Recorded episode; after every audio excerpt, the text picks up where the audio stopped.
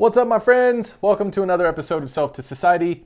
My name is Dennis. I'm your host, and we are going to start with a quick little game of pick me up. We're not going to. I'm not going to do the full thing. I'm just going to sit here and fiddle with the cards while I'm introducing what we're going to talk about today, and then we're going to have a blast. One of the things that has come up recently is the question Are men ready to evolve emotionally? Are men ready to step into their vulnerability? Are men ready to put in the time and effort to get to know themselves? And a lot of people in this conversation, uh, both male, female, etc., say yes. One interesting thing about my journey in this is that I didn't know I was ready until I was pretty far along on the path. I didn't know that what I was doing was putting in work for self knowing or to find myself at this place that I am today, which is nowhere near the finish line.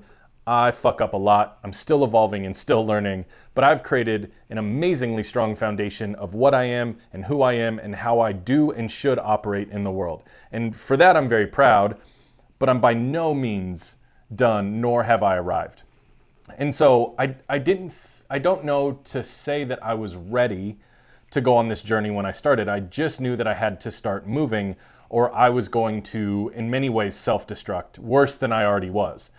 And some of the parts of this conversation are, are, look at it and say, nope, men aren't ready. And I think that I think both sides are observational, right? I think there's definitely an opportunity for people to have been hurt by or experience or observe certain groups of people that that would allow them to look at this general whole of men and say, nope, not ready. And and yet while I don't believe the general masses, meaning the the general man in the world, I don't know that we're all ready. But I do know that there are men who have been trying, they've been putting in work, they've been listening, they've been going to therapy, they've been attempting to find a softer tone with their kids. They've been finding to not have to solve every problem with their partner. They've been searching for some of these things that allow for readiness to probably be taking shape. And so with that intro, we're going to pull a couple cards and see where this can guide our conversation because this feels fun and I don't really I know where I'm going, but I, I like to I like to play this game too. So uh, these two cards fell out of my hand: affirmation and anxious. Uh, feel anxious and need affirmation. what a fuck it. That's funny.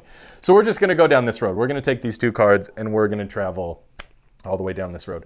I have an enormous amount of anxiety about a few things. One is being misunderstood.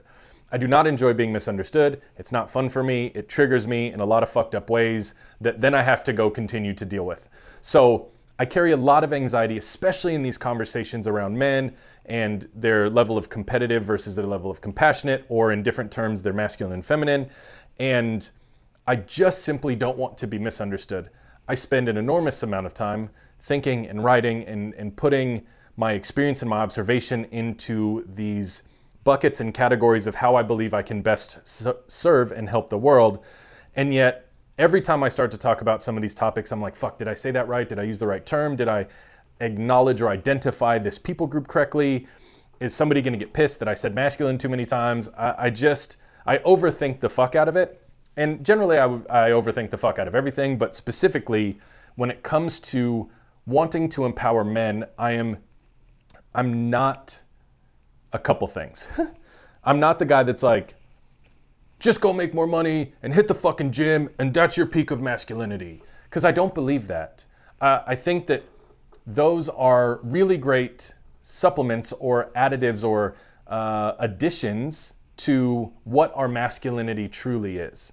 And in that same way, I, I'm also not the like, it's okay, just be soft and be non confrontational and let people walk on you. Like, fuck that shit too. I'm not that guy either. So, I very interestingly find myself between two very prominent and very popular camps of like, be soft and, and meek and maybe quiet, and then be loud and obnoxious and whatever. I don't like either of them.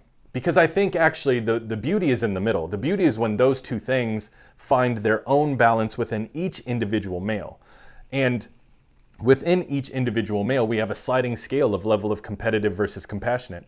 I've met some men that are so caring and maternal almost because of the level of compassion that they have for their children, the level of compassion they have for the world. Like, it's very beautiful to see some of that acted out. And I know some men that without the like dick swinging male testosterone thing that we deal with in society a lot of times, they just are fucking they just are a presence to be dealt with when they're when they're when they're around. And so I think the beautiful thing is bringing those two together and understanding that every man has a sliding scale of competitive and compassionate.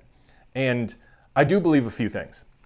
One, men need to be competitive in some way, shape, or form. I think that that is a driver for healthy masculinity. Now, the ego can take that super out of whack. So if you disagree with me, that's okay. Uh, I also think that we need to be providers and protectors. That looks very, di- those terms have a lot of different meaning. I, I'm an emotional provider, I'm a financial provider, I'm a, a physical and emotional protector.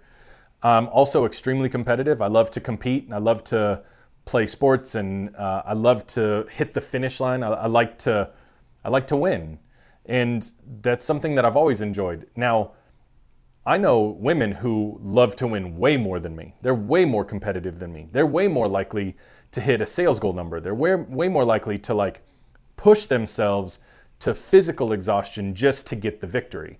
So again, this isn't particularly about gender all the time. It's just about the flexibility of how our internal personal balance is. And so the anxiety that I carry in wanting to, to create this space for men, and I say create space very intentionally, is that I believe a lot of men have been pushed to the fringe one way or another and told, been told that you're either acceptable if you're this side or you're acceptable if you're this side. And there are very few voices saying, no, no, no, no, no, no, bring those together and you're acceptable just as you are.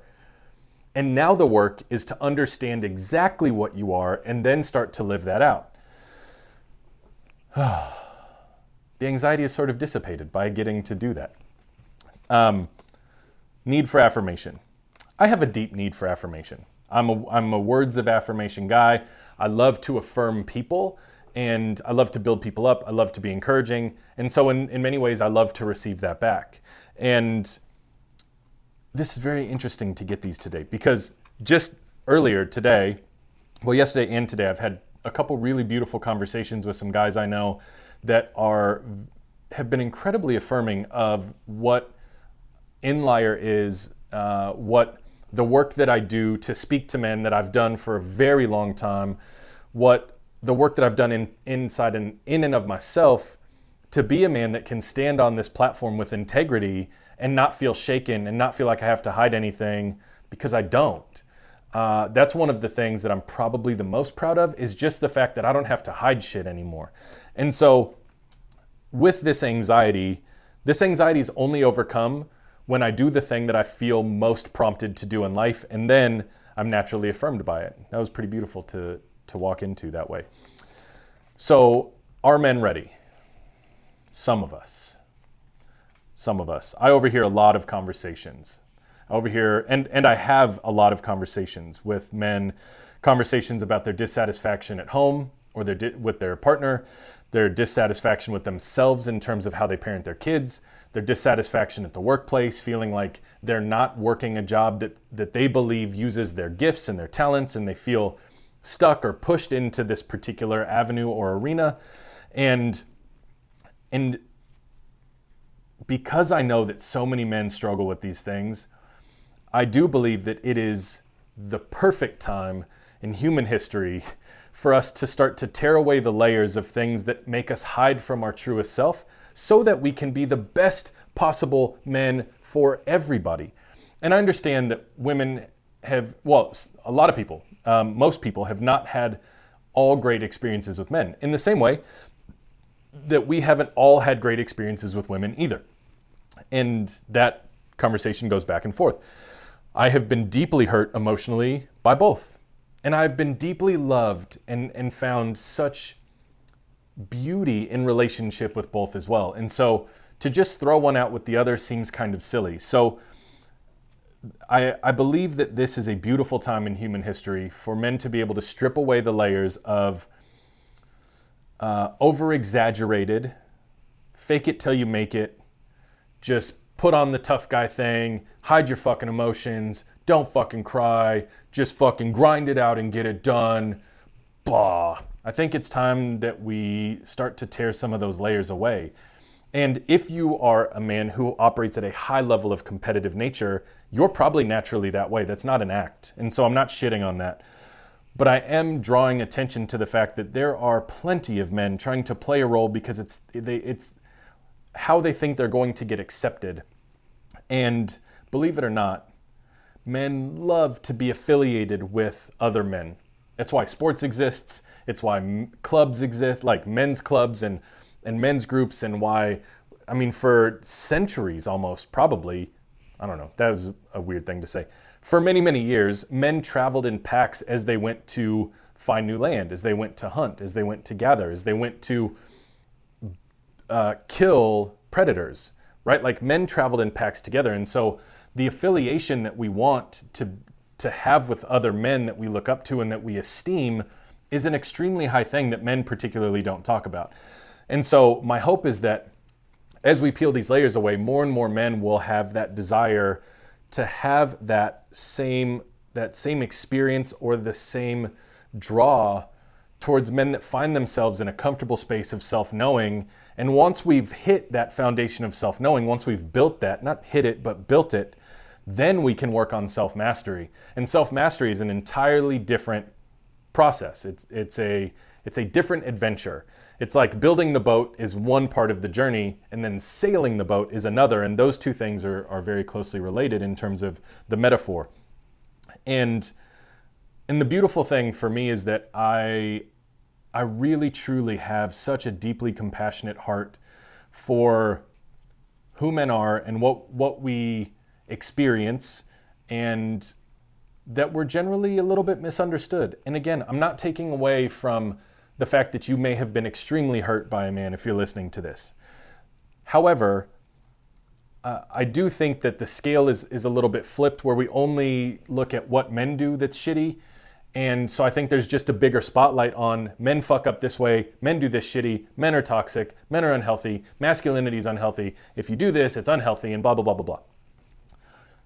And I've said this before in other episodes, but maybe let us decide what, from a, from a place of safe and balanced and mature ego, let us decide what healthy masculinity looks like for us as individuals. And then as we do that more, we will we will obviously build a better foundation for the collective experience of masculinity.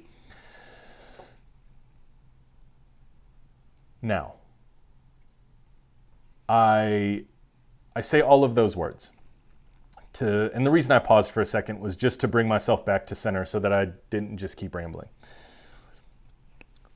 The beautiful part about being, if you're a woman watching this or listening to this or watching this clip on Instagram or TikTok or wherever the hell I'm going to put it, um, if you're a woman watching and your first flinch is like, ugh, cringe, that's okay.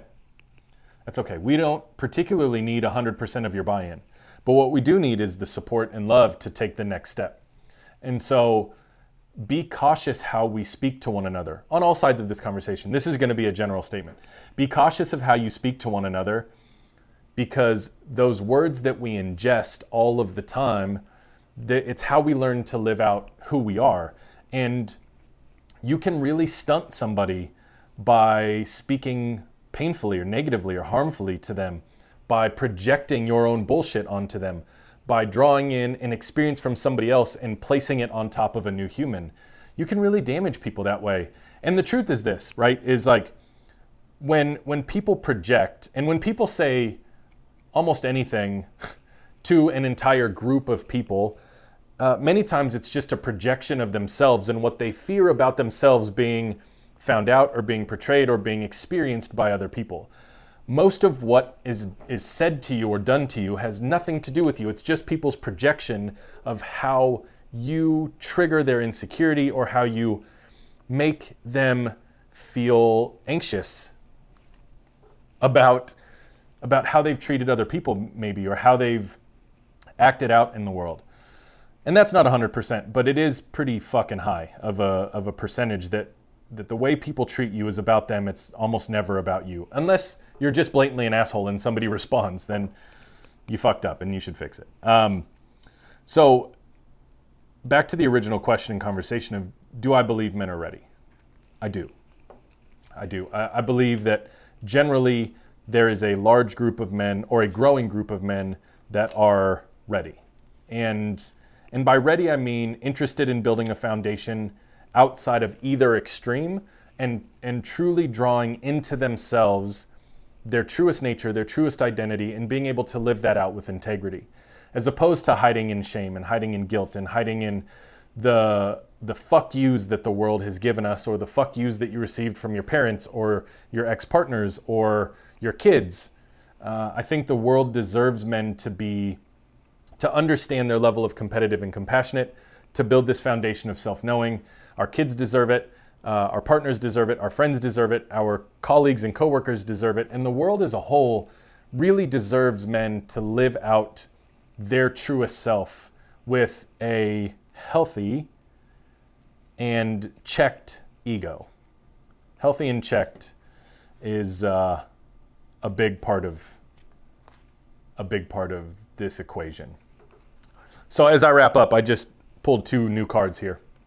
I am capable was the affirm card, which fucking a right I am, and let go. And today, what this means for me is let go of all of the thoughts and things I overthink about how people are going to perceive me and just step into the world and follow my heart in the way that I believe I need to, which again brings me some anxiety, but I'm very grateful to have people in my corner that affirm me.